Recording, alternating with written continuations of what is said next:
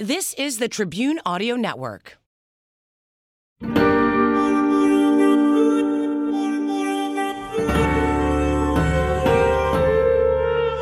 This is the Backstory Podcast. I'm Larry Potash. On this show, we uncover the backstory behind some of the most intriguing tales in history, culture, science, and religion.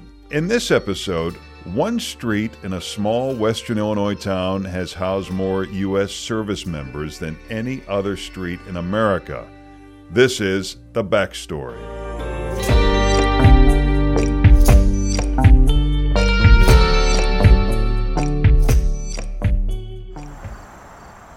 In war, those with the least often sacrifice the most.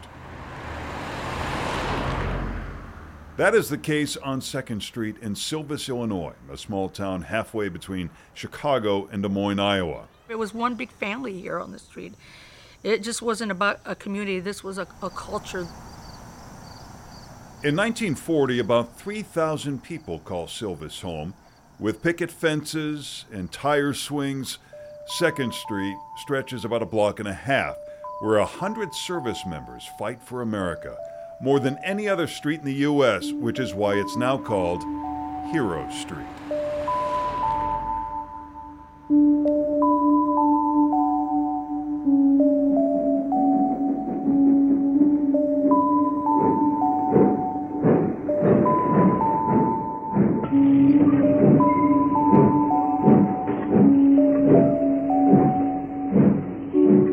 During the Depression, the Rock Island Railroad is hiring, luring many immigrants from Mexico, including Sonny Solis's father. The family lives in a boxcar. The railroad appreciates the hard workers, but not everyone in town is happy. The city officials and some of the citizens of Silvis looked at the Mexican people, our ancestors and myself, because they lived in a boxcar, they were not paying taxes. And the city of Silvis, uh, some of the people said that's not fair. We're sending uh, their kids to school, they're not paying taxes. So they put pressure on the, on the Rock Island Lines to evict them. And this was the only street that was vacant.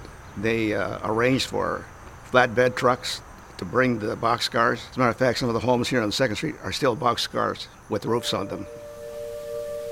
the United States of America was suddenly and deliberately attacked by naval and air forces of the Empire of Japan. The people of 2nd Street are ready to fight for their adopted country. When the Japanese bombed Pearl Harbor, they couldn't wait to get into the service. There was uh, patriotism. The parents were very proud to have their sons and daughters in the military.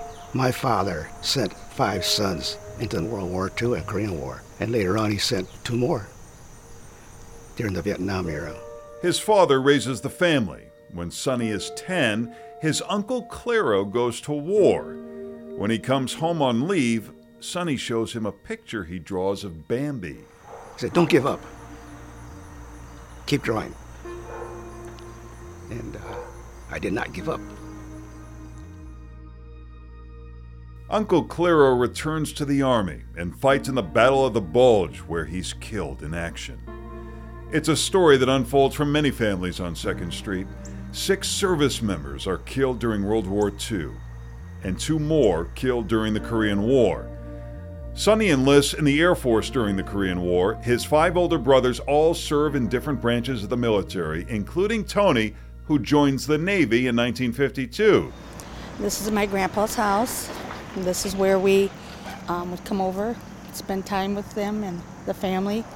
Um, this was always a fun part, running down the little slope right there, the step. going Tony's grandpa. daughter, Cynthia, grows up on 2nd Street. My dad will always be my hero. There's my father with his brothers, my, my uncle Sonny and my uncle Frank. In 1993, the Solis family, including her father and Uncle Sonny, pushed the community for a memorial to their fallen heroes. Her dad helps raise funds. He passed away in 2016. I'm gonna cry. he was a very important person here in the community. He reached out to a lot of people, and a lot of people loved my dad. He was a very people person, and people would do anything for my dad. They They loved him. There wasn't a day that went by that that he would talk about the street. This was his home. And the monument meant a lot to him. And not only that, but for his friends that also died.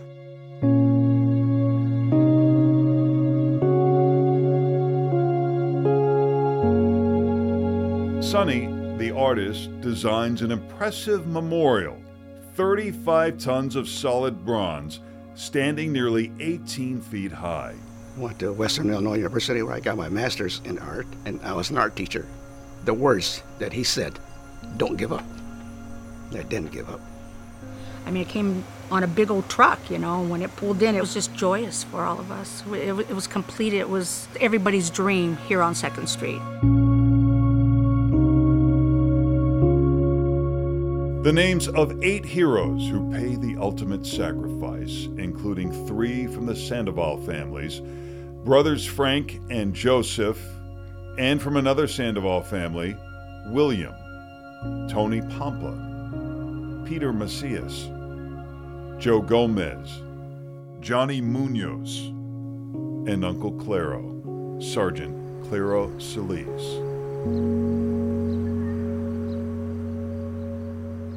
Inspired by Uncle Claro, Sonny keeps painting. He never sees fighting in Korea, but a legacy of sacrifice on 2nd Street gives him insight into what war does, not just to a nation, but to a neighborhood. And the last painting that I rendered showed an army uh, man walking down the street, duffel bag on his shoulder, and I titled that The Last Furlough. That may have been his last furlough. In some cases, that did happen. They didn't come home. Solis says the monument stands for 100 veterans from Hero Street, but it's also a tribute to all veterans and the families and friends who support them. These men were willing to fight for their country, for their freedom. And, you know, like my dad would always tell me, freedom isn't free. You know, they had to fight for it. And because that, I'm here today talking with you.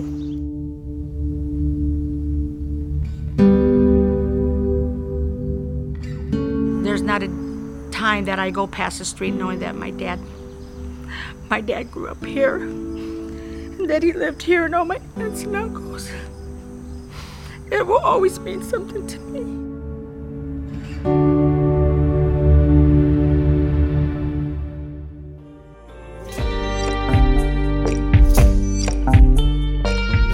Thanks for listening to Backstory. If you liked what you heard, please take a minute to subscribe to our podcast or leave a review. To watch our full coverage of this story and see some that didn't make it to the podcast, visit us online at wgntv.com slash backstory.